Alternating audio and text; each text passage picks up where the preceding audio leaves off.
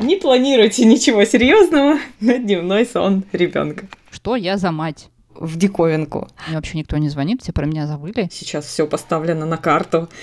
Просто твоя задача это сейчас максимально комфортно устроиться, сесть в кресло. Это, конечно, были слишком амбициозные планы, и им не суждено было э, свершиться.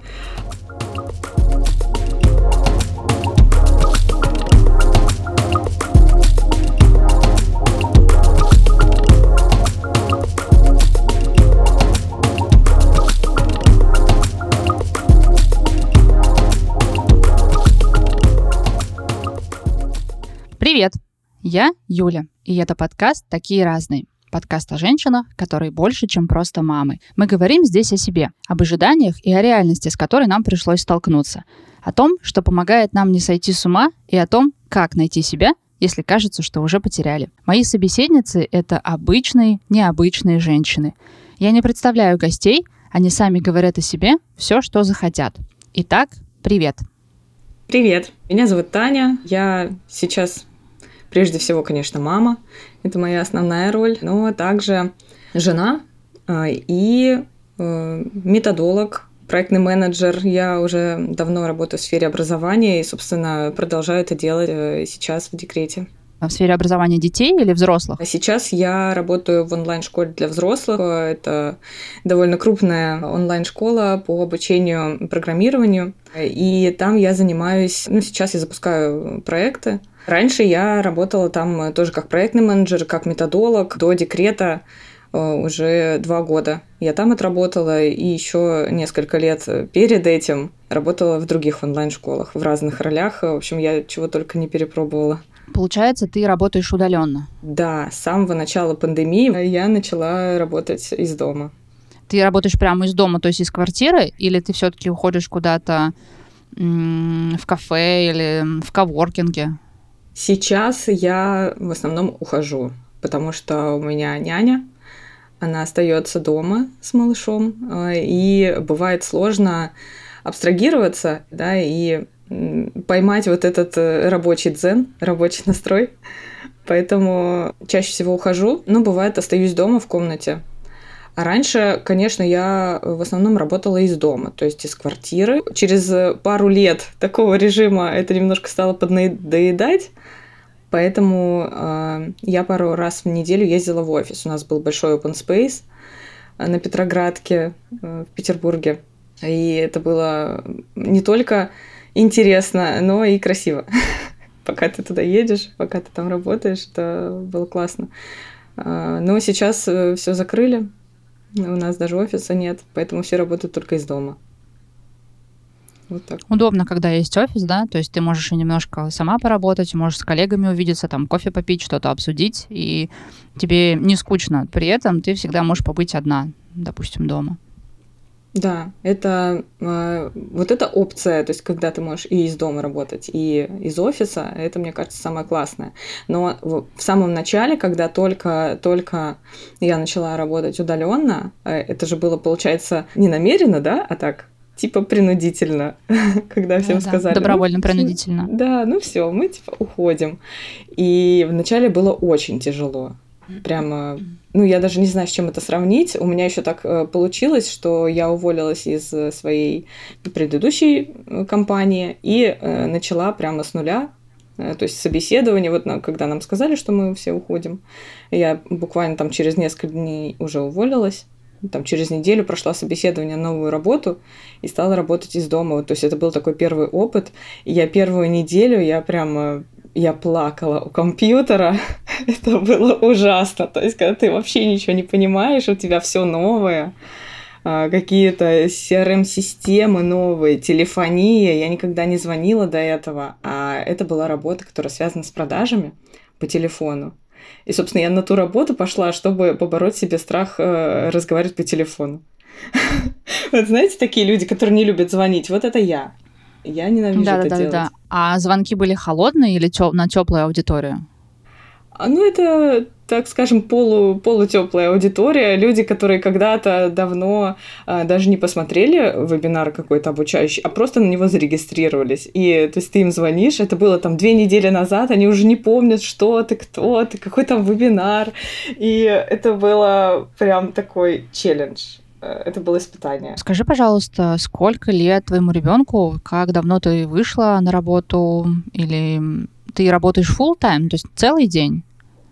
Нет, я работаю сейчас полдня. А ребенку недавно год исполнился. Ну, даже не знаю, как описать свой выход на работу. Я пр- продолжила работать примерно через э, там, пару месяцев после рода, буквально там по часу, паре часов в неделю, то есть это были просто разовые задачки, которые мне прилетали, потому что было сложно оставить вообще в целом процесс, который я сама выстраивала, а, на своем текущем рабочем месте. И, собственно, я стала играть э, роль э, именно методолога, такого ну, сопровождения, э, создания курсов. Вот. Это были такие небольшие задачи, и я их выполняла так в вяло текущем режиме просто для того, чтобы не умереть от скуки и немножко переключаться вот с этих декретных будней. И где-то пару месяцев, наверное, назад, полтора месяца назад я вышла э, уже официально на полдня, на полставки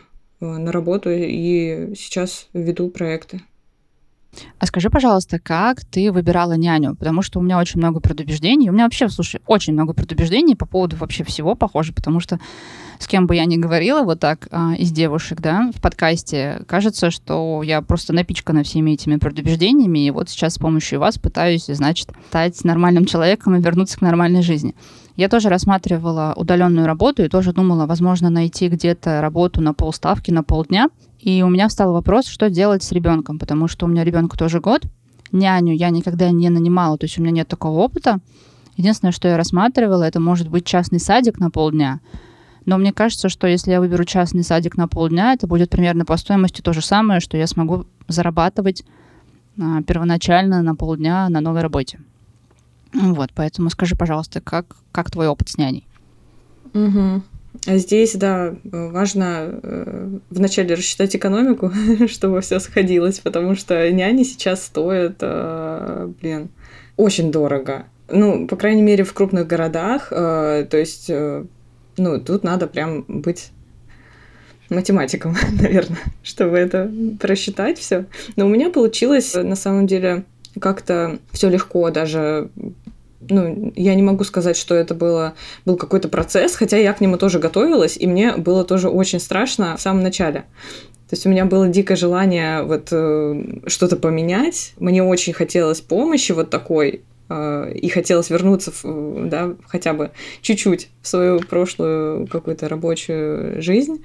А, но мне было, конечно, страшно. У меня э, няня появилась не так давно, два, два месяца, два с половиной месяца назад, а, и это э, сарафанное радио. То есть мне просто вот из, из нашего дома знакомая посоветовала свою няню, даже двоих нянь, и, собственно, мы с этими двумя нянями встретились, поболтали, пообщались и выбрали одну. Мы живем в небольшом жилом комплексе, который немножко в отдалении от города находится ну не то что в отдалении, ну в общем, э, немножко за городом мы живем, и здесь э, тяжеловато с транспортной доступностью. То есть, если бы я просто вот так с нуля искала няню, то мне нужно было бы очень хорошо подумать, потому что это была бы дорога сюда, либо мне куда-то ездить, да, и отдавать ребенка. Это было бы очень сложно. Поэтому здесь у нас э, все работает только так. У нас в ЖК есть несколько нянь, которых знают просто все мамы, и все за ними охотятся. То есть мы договаривались за, за два месяца до ее выхода на работу к нам. Я на самом деле думаю, что не всем нужна няня. Просто э, вариант э, с няней подходит именно мне больше да, у кого-то есть помощь, э, кто-то может обратиться к бабушкам. Вот здесь тоже не очень мой вариант, потому что нужно очень хорошо понимать, да, ты можешь э, няне рассказать все э, свои принципы воспитания, все, что ты хочешь видеть в ее поведении, как ты хочешь, чтобы она себя вела с твоим ребенком, а с бабушкой здесь вообще все по-другому. Потому что, конечно, сейчас, когда я уже вышла на работу, бывают накладки у няни, да, там ребенок ее заболел или что-то, да, какие-то вот такие форс-мажоры, и мне приходится, конечно, просить помощи у своей мамы. И, надо сказать, она мне не отказывает, но она бы, конечно, не смогла ну, полноценно заменить няню. В том плане, что, во-первых, у меня мама очень активная женщина, и у нее такая насыщенная жизнь, что я просто не знаю, как нам туда встраиваться в этот график. Самое главное то, что ты не можешь э, бабушке и вообще родственникам, да, э, как-то жестко диктовать, что ты от них хочешь увидеть, потому что это люди, у которых тоже есть свои отношения с ребенком, каким бы он там маленьким не был, да, и свои э, тоже представления о том, как это должно быть, у них есть свой опыт, и здесь может быть сложно. Поэтому э, мне конкретно подошла больше няня. Но у кого-то э, нет таких проблем. И кому-то вообще не нужно выходить на работу Э, до того момента, как ребенок пойдет в сад или вообще в школу, то есть кто-то вообще с радостью сидит э, дома, наслаждается вот этими моментами, и я даже немножко завидую таким людям, потому что мне вообще невозможно это делать, я просто лезу на стену. Когда вот у меня однообразие такое, мне сложно.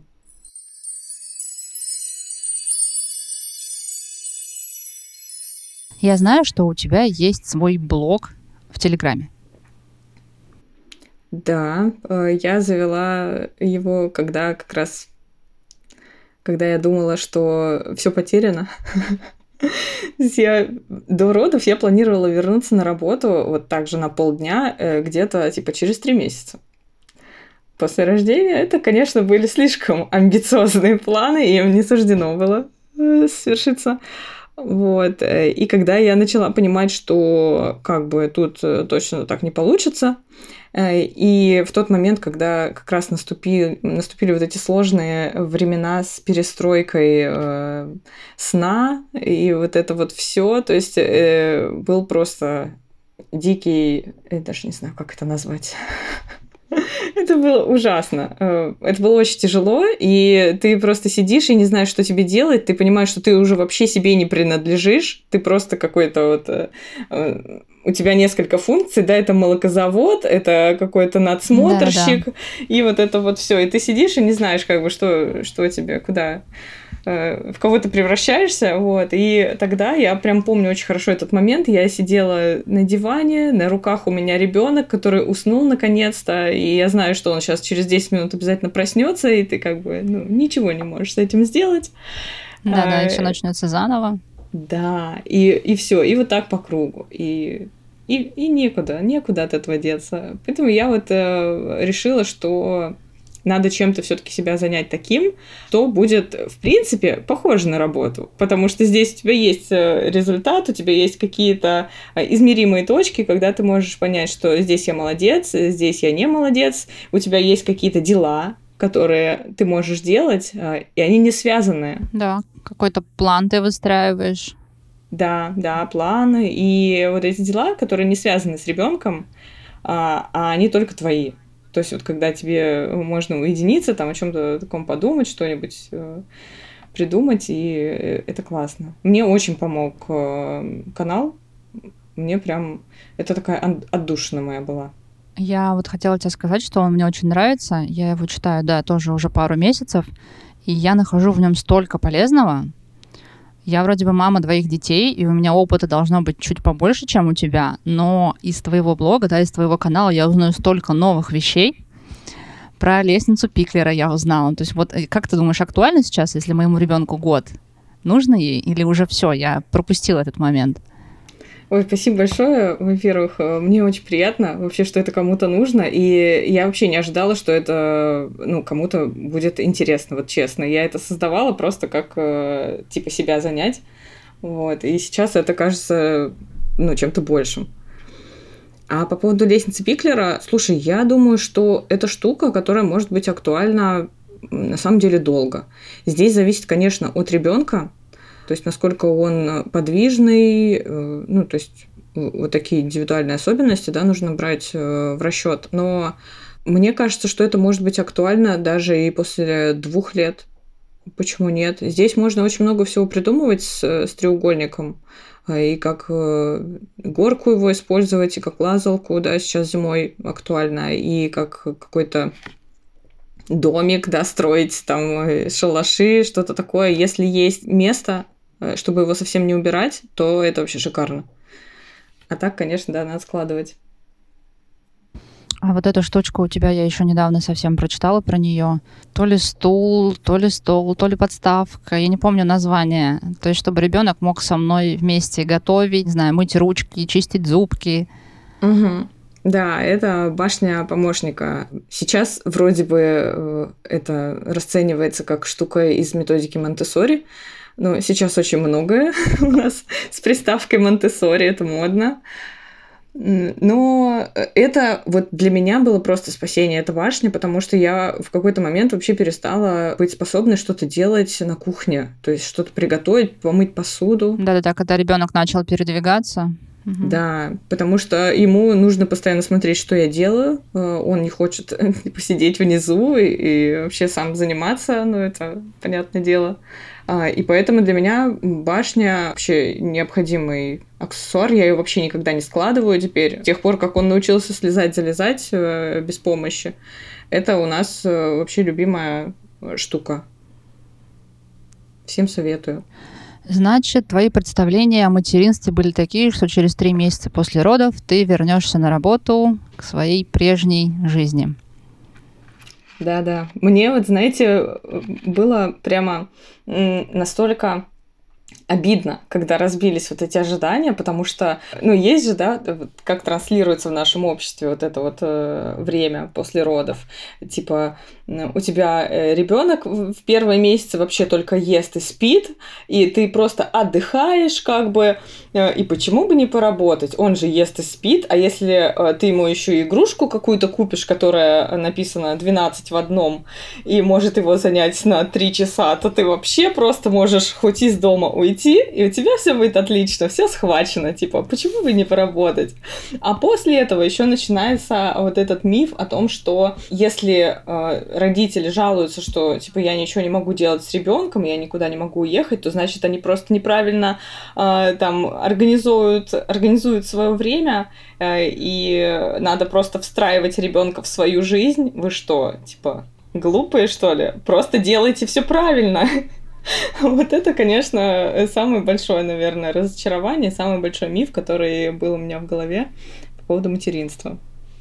Что это да, можно да, да, да. все просто сделать. Если описать свой опыт или чувства, которые ты испытывала метафорой, ты как бы как считаешь, что бы это было? Приходит тебе что-нибудь в голову? Ты знаешь, мне кажется, что это похоже э, на то ощущение, когда ты э, попадаешь э, в какую-то темную комнату, неосвещенную.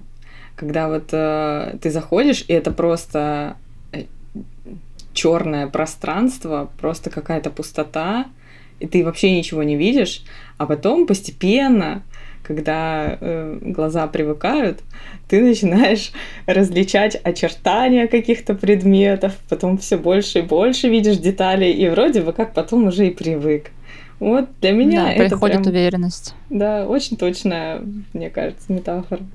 Как было у меня. Да, а, а у меня, мне кажется, я по-моему, где-то уже об этом говорила. У меня метафора такая. Я чувствую себя в самолете. Я чувствую, что я вот села в самолет, мы взлетели, и все. И дальше я не могу никуда из него выйти, не могу там сделать какой-то перерыв. Вот я в нем лечу из точки А в точку Б, и сколько бы он ни летел, а, я ничего не могу сделать. Это от меня не зависит. Я просто принимаю ситуацию, лечу до тех пор, пока он на каком-нибудь аэропорту, значит, не, не совершит посадку, я не смогу с него слезть и смотаться далеко-далеко. Вот, а пока он летит, единственное, что я могу, это принять и, значит, максимально комфортно продолжать свой полет. Вот как-то так. Да, это классная метафора, на самом деле. Можно о ней долго рассуждать. Это очень точно. И это, а, знаешь, почему это классно? Потому что здесь есть осознание, что ты не на все вещи влияешь. А это очень важно, мне кажется, для того, чтобы быть психологически спокойно. Да, да. И есть еще осознание того, что ты обязательно долетишь. Ну, то есть мы рассматриваем end, да, счастливый полет, что ты обязательно прилетишь в какой-нибудь аэропорт, и самолет точно сядет, либо у него закончится топливо, ему придется сесть, и ты сможешь из него выбраться. Просто твоя задача это сейчас максимально комфортно устроиться, сесть в кресло, включить кино, не знаю, взять книгу, ну, это я образно, конечно, говорю, да, и максимально абстрагироваться от ситуации.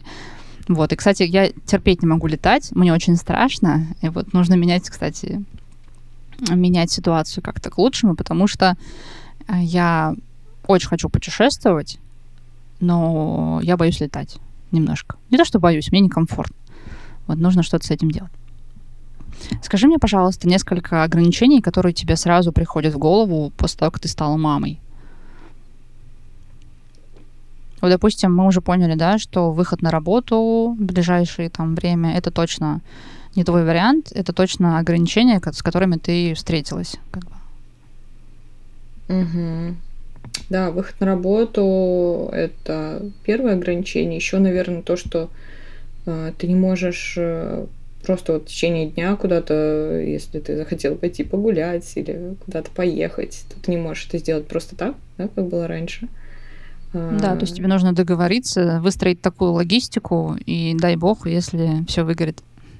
Да, да, это будет удача. И у меня, например, было так, что э, ребенок в какой-то момент просто отказался от э, всяких бутылочек, и я, в принципе, его не могла оставить дольше, чем на два часа.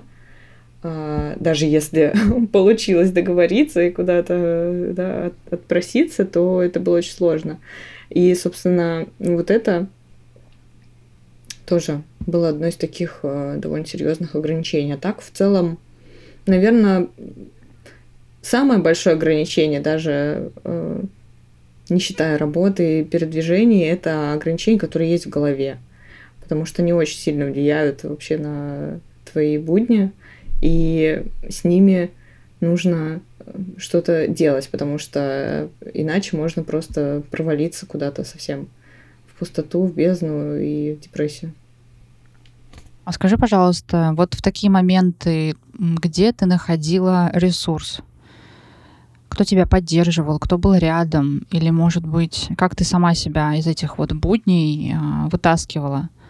Чтобы не говорить себе, что вот ребенок, когда сядет или когда пойдет, все будет лучше, а именно вот прямо сегодня, когда тебе нехорошо, как ты спасалась? А, для меня самой большой поддержкой был, конечно, муж, который рядом был, помогал ну, очень во многих вещах и до сих пор помогает. Мне вообще очень повезло в этом плане с партнером, э, потому что папа очень активный, включенный, то есть мы на самом деле э, с ним наравне. Я могу это сейчас сказать э, прям с полной уверенностью. Конечно, первые месяцы было вот это вот, да, история с кормлением, там, с, с укладыванием в какой-то степени, а, где только я могу это сделать, э, да, но сейчас э, у нас в целом нет таких проблем, нет каких-то дел, где могу справиться только я с ребенком. То есть он полностью меня может сейчас заменить, и это очень классно. Да-да, самое лучшее, что вы можете сделать для своего ребенка, это выбрать ему классного папу. Да, согласна. Слушай, ну я вот думаю, это очень сложно, да, эм, все-таки совмещать работу и материнство. Даже несмотря на то, что есть няня, очень часто бывает так, когда планы рушатся моментально. Кто-то заболевает, не знаю, затопили соседи, на улице что-то случилось, там не приехало такси вовремя, на работе что-то сорвалось, срочная встреча, тут у кого-то сопли. И были ли у тебя такие какие-то серьезные моменты? Как ты из них выходила, если были? Или, не знаю, может быть, поделишься опытом своим? У меня именно серьезных каких-то таких историй не было, когда вот э, сейчас все поставлено на карту, и если ты не придешь на эту рабочую встречу, то все пропало. А, нет, у меня такого не было. А, но у меня, конечно, были ситуации, а, когда э, ты что-то планируешь, и это все срывается из-за каких-то обстоятельств. Это может быть та же самая болезнь ребенка у няни, либо когда ты что-то планируешь на дневной сон ребенка, о боже, здесь вообще совет единственный. Не планируйте ничего серьезного на дневной сон ребенка. А, Да-да-да, потому что ребенок чувствует вас на 150%. Если вам срочно нужно куда-то уйти, он об этом точно уже знает. Это да. Это очень сильно чувствуется, особенно когда укладываешь и думаешь, сейчас быстренько уложу, Э, нет. Да-да-да. Это жутко обидно, это очень обидно. Я просто рыдала, я помню, в такие моменты с первым ребенком. Вот, ну, слушай, иногда мне кажется, что я такой нытик, мама, эм, или как будто бы, когда ты разговариваешь с другими мамами или слушаешь других, у них со стороны все так легко и просто. Ну, типа, их вообще ничего не убивает из колеи, они, в принципе, ожидали, что у них будет такой декрет, и у них все классно. Я так слушаю иногда и думаю, боже, что я за человек такой, что да, я за мать? Я очень хорошо это понимаю. Вот, ну здорово, что я не одна такая. Я думаю, что это, знаешь, современная а, такая обманка с появлением соцсетей. Вот мы в эту штуку попадаем. Потому что мы же видим только кусочек картинки, да, который нам показывают. Мы не знаем, что там за этой картинкой скрывается. А на самом деле у всех, у всех есть а, вот такие жесткие моменты. И я думаю, что было бы классно, если бы в нашем, а, как это назвать, мамском сообществе, люди стали бы немножко добрее друг к другу, потому что сейчас я просто уже не читаю вот эти мамские чатики, потому что там иногда такая да, жесть да, это кошмар. происходит. Там просто что-то кто-то спросил, и начинается какая-то, я не знаю, как это назвать, травля, что ли. Это просто очень жестко. Поэтому я думаю, что это, конечно, из-за того, что всем тяжело, и у кого-то такой способ борьбы со стрессом, но нам надо быть всем добрее, я так думаю. Да-да-да. Нам всем надо быть добрее, не только мамам, а мамам особенно.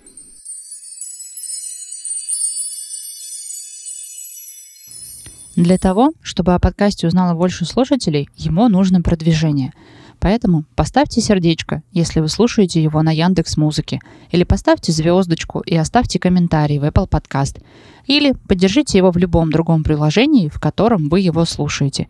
Это займет меньше минуты. Спасибо.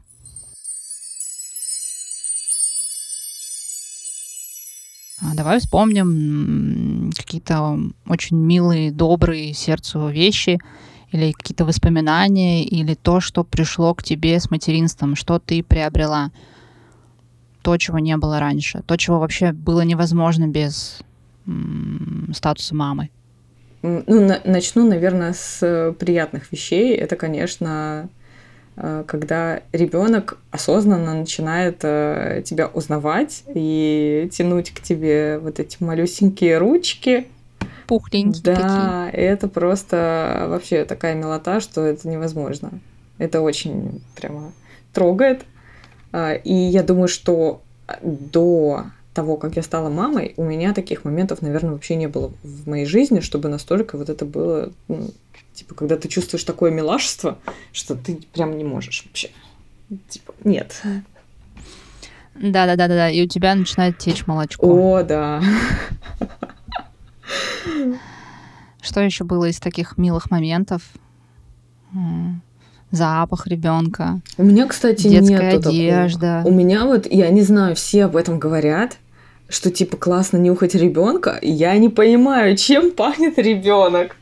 Ну, come on, он просто пахнет человеком. Или если я помою вкусным шампунем, он будет пахнуть вкусным шампунем. Но э, я не чувствую какого-то особенного запаха он пахнет не просто человеком, он пахнет вкусненьким человеком. По крайней мере, первые месяцы это точно. Ну и потом тоже, слушай, у меня дочке старшей 5 лет, и она очень вкусно пахнет. Она прям пахнет такой сладкой-сладкой-сладкой девочкой, которой хочется скушать. Вот у меня так. Это очень мило. Это классно. Ну вот на самом деле вот эти вот приливы нежности какой-то. Вот э, вообще без привязки к пяточкам там и ручкам пухленьким, а просто когда ты смотришь э, на ребенка и тебе вот хочется его обнять прижать, вот это вот скушать, да, кому-то хочется. Вот это классно. У меня это, э, ну, было в самом-самом начале, и потом э, вот таким витком, наверное, где-то после шести месяцев. А что бы ты сказала себе прежней, той, вот, которая была в самом начале пути, только-только. Что бы ты хотела сказать, чтобы было легче перенести этот опыт, возможно? Это как, знаешь, как письма. Ты когда-нибудь писала письмо в будущее? Нет, кстати, никогда не писала, но... Вот очень классная штука. Это вот как будто бы ты себе написала бы письмо, а потом бы его вот так прочитала. Что бы ты себе там написала? Э, я бы сказала, что это точно все закончится, что будет по-другому, что точно будет легче и что можно расслабиться.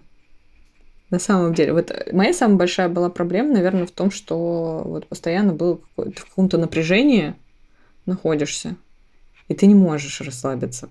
Ну, просто ну, не можешь, прям действительно физически тоже. Да, да, отпустить ситуацию. Да. Потому что хочется все время что-то делать. Вот что-то не так, и э, ты, ты не можешь просто подождать, типа, нет, ты должен что-то делать. Слушай, ну это, это, это наверное, я назову тревожностью какой-то, да? Э, возможно. То есть, может да. быть... Мне кажется, это и привычка, да, которая просто в, в жизни есть, даже когда у тебя нет детей. А, есть люди, которые могут э, просто спокойно отпустить, подождать, э, подышать.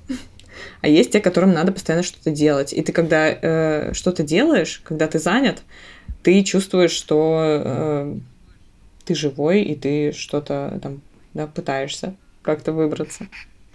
Да, ну мне кажется, это дает тебе ощущение того, что ты якобы контролируешь ситуацию, что ты можешь что-то делать. Да, контроль ну, это вообще. Это, конечно, не так. Прям страдаю от, э, от вот этого гиперконтроля, который, к которому я привыкла. Слушай, а я вот сейчас э, в декрете не то чтобы страдаю, наверное, но мне самой очень не нравится то, как я провожу время с, э, в социальных сетях и со своим телефоном. Постоянно скроллю ленту Телеграма или там что-то читаю. Без конца хожу. Я, я начала ловить на себя на мысли. Вот я гуляю с ребенком в коляске, да, и за то время, пока я гуляю, я могу миллион раз засунуть руку в карман, достать телефон и начинать что-то проверять. Ну, то есть как будто бы у меня там куча дедлайнов, и мне должны сделать много-много звонков, а по факту мне вообще никто не звонит, все про меня забыли. И я, значит, хожу и постоянно беру в руки телефон. Знаешь, я, я себя э, ощущаю как будто бы Фрода, и, а телефон — это мое кольцо, которое я постоянно в кармане, знаешь, шубрушу, трогаю. И вот если я телефон не потрогаю, мне плохо, мне надо его потрогать, посмотреть, сколько время, а там, что там в новостях нового, а кто там в телеграмчике что-то написал. И это жутко раздражает. Я прям иногда хочу выбросить этот телефон, понимаю, что нужно какую-то организовать гигиену информационную, выбрать какой-то день, допустим, в воскресенье, просто убирать телефон в шкаф и не доставать его. Вот надо начать. Я не знаю, это проблема всех людей в современном мире, или это моя проблема, потому что я сейчас... Это единственный мой выход в свет, что ли? Это единственный проводник — потому что физически мне там сложно встретиться с кем-то из людей, допустим, из моих. Это связано еще с э, легким дофамином, э, который мы получаем, когда скроллим ленту, потому что мозг любит э, вот эту вот новизну, Простое да, да, и такие простые действия, которые нам приносят удовлетворение, но на самом деле это же такая игла, поэтому ты правильно говоришь, что это сейчас такая проблема-то глобальная в целом. Не только клиповое мышление, которое сейчас вообще на каждом шагу, э, и дети растут совсем другие, да, не такие, как были мы, но также и вот такая смартфонная немножко зависимость, э, я думаю, что она у взрослых людей, ну, ну наверное, почти у всех есть.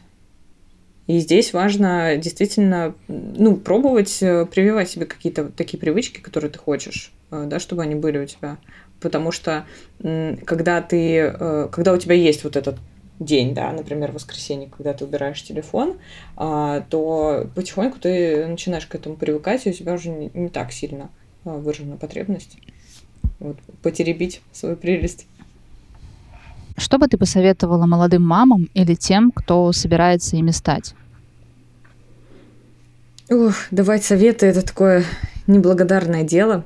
И на самом деле, пока не будет своего опыта, ты не начнешь э, делать как-то по-другому, как так, как тебе кто-то посоветовал. Но я, наверное, могу сказать, что мне помогло это подготовиться. То есть, ну, это просто мой способ. Я слушай, ну подготовиться можно по-разному. Можно читать литературу, можно купить детские вещи, можно запастись денежкой на няню, можно там еще что-то сделать. Что в твоем случае и, и, и ты имеешь в виду подготовиться? Вот, да, подготовиться именно для меня работает э, информационно.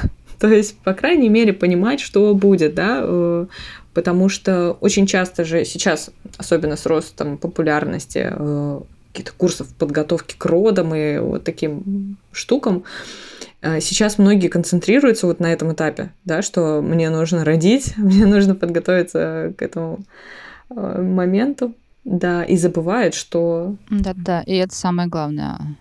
А потом оказывается, что, ой, мамочки, а потом-то надо еще как-то жить. Да, самое главное это дальше. То есть я бы посоветовала тем, кто готовится, да, стать мамой, э, посмотреть чуть-чуть на три шага вперед. Посмотреть, э, что такое грудное вскармливание, э, посмотреть, что такое сон ребенка, что такое режим, э, прикорм, да, может быть, ну, что-то такое, что потом может пригодиться. Потому что я тоже думала, что я это буду изучать в процессе, но на самом деле уже иногда вообще ни до чего. Ты хочешь просто отключиться. Да-да-да, и вот ты сейчас сказала про сон, про грудное вскармливание, и я сразу вспомнила о том, что такой вот совет. Нужно найти заранее классного педиатра или классную детскую клинику, которой ты доверяешь. Потому что когда ты вызываешь первого попавшегося педиатра, или там приходит педиатр по прописке, который еще моложе тебя, у которого не было детей, и он вообще работает первый месяц, это очень страшно. Это то же самое, когда приходит педиатр, который, у которого 20 лет э, опыта, и он тебе... Да, 20 лет стажа, да-да-да. И он тебе говорит, почему да, ты да. ешь хлеб? Не ешь хлеб и не ешь вообще ничего. Мы записываем этот подкаст в преддверии Нового года. И поэтому я хочу спросить у тебя о самом запоминающемся или необычном праздновании Нового года, который был в твоей жизни. Я бы хотела рассказать про два своих Новых года, как раз последние, которые э, были. Позапрошлый Новый год с 21 на 22 а, я первый раз в жизни встречала не дома. А, мы с мужем поехали в центр города, мы живем в Петербурге, поэтому, наверное, странно звучит, что это был первый раз в моей жизни. Но да, именно сам момент, когда э, бьют куранты и вещает президент, э, я всегда находилась дома, это такой домашний для меня праздник, э, поэтому вот это решение попробовать что-то новое, это было действительно в диковинку. А, и на самом деле получилось классно. Мы э, были в самом центре э, Петербурга, возле Спаса на Крови. Много народу, но не так много, как я ожидала, если честно. А, хлопушки, фейерверки, вот эти новогодние декорации. В общем, было очень необычно. А, и это запоминающееся действительно вышло. А прошлый Новый год, с 22 на 23, я уже встречала в роли мамы. И он был э, тоже совершенно не таким, как э, раньше, как все остальные. У нас была тогда тяжелая довольно ситуация со здоровьем малыша, и буквально 31 декабря муж э, ездил с Тимом в больницу. Мы не знали, э, возможно, понадобится госпитализация или какое-то лечение сложное. В общем, это было очень такое напряженное время. И, слава богу, все обошлось. Но мы тогда вообще не заморачивались э, с каким-то праздником. Мы заказали готовый набор продуктов. Э, мы купили безалкогольное шампанское, потому что я кормила. Э, и, собственно, уложили малыша. Сами быстренько здесь по поели салатики, выпили по бокальчику и просто пошли спать в 11 часов. Короче, первый раз в жизни я проспала Новый год буквально. Это было тоже э, очень необычно. Надеюсь, в этом году у нас получится что-то более динамичное. Мы уже это планируем. А, а так я вообще очень люблю Новый год. Это буквально мой самый любимый праздник. А, всех поздравляю с наступающим. Желаю вам новогоднего настроения, волшебства. И пусть все будет э, так, как э, вы хотите. Спасибо тебе большое, что ты пришла. Еще раз тебе хочу сказать, что у тебя очень классный канал.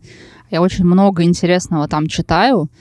Вот, очень классная получилась беседа. Спасибо тебе большое. Да, спасибо, что позвала. Очень э, было интересно и приятно. С вами был подкаст «Такие разные». Спасибо, что дослушали этот эпизод до конца. Надеюсь, он вам понравился. Также заходите на мой телеграм-канал. Там можно обсудить эпизод и поделиться своим мнением. И помните, мы очень похожи, но при этом такие разные.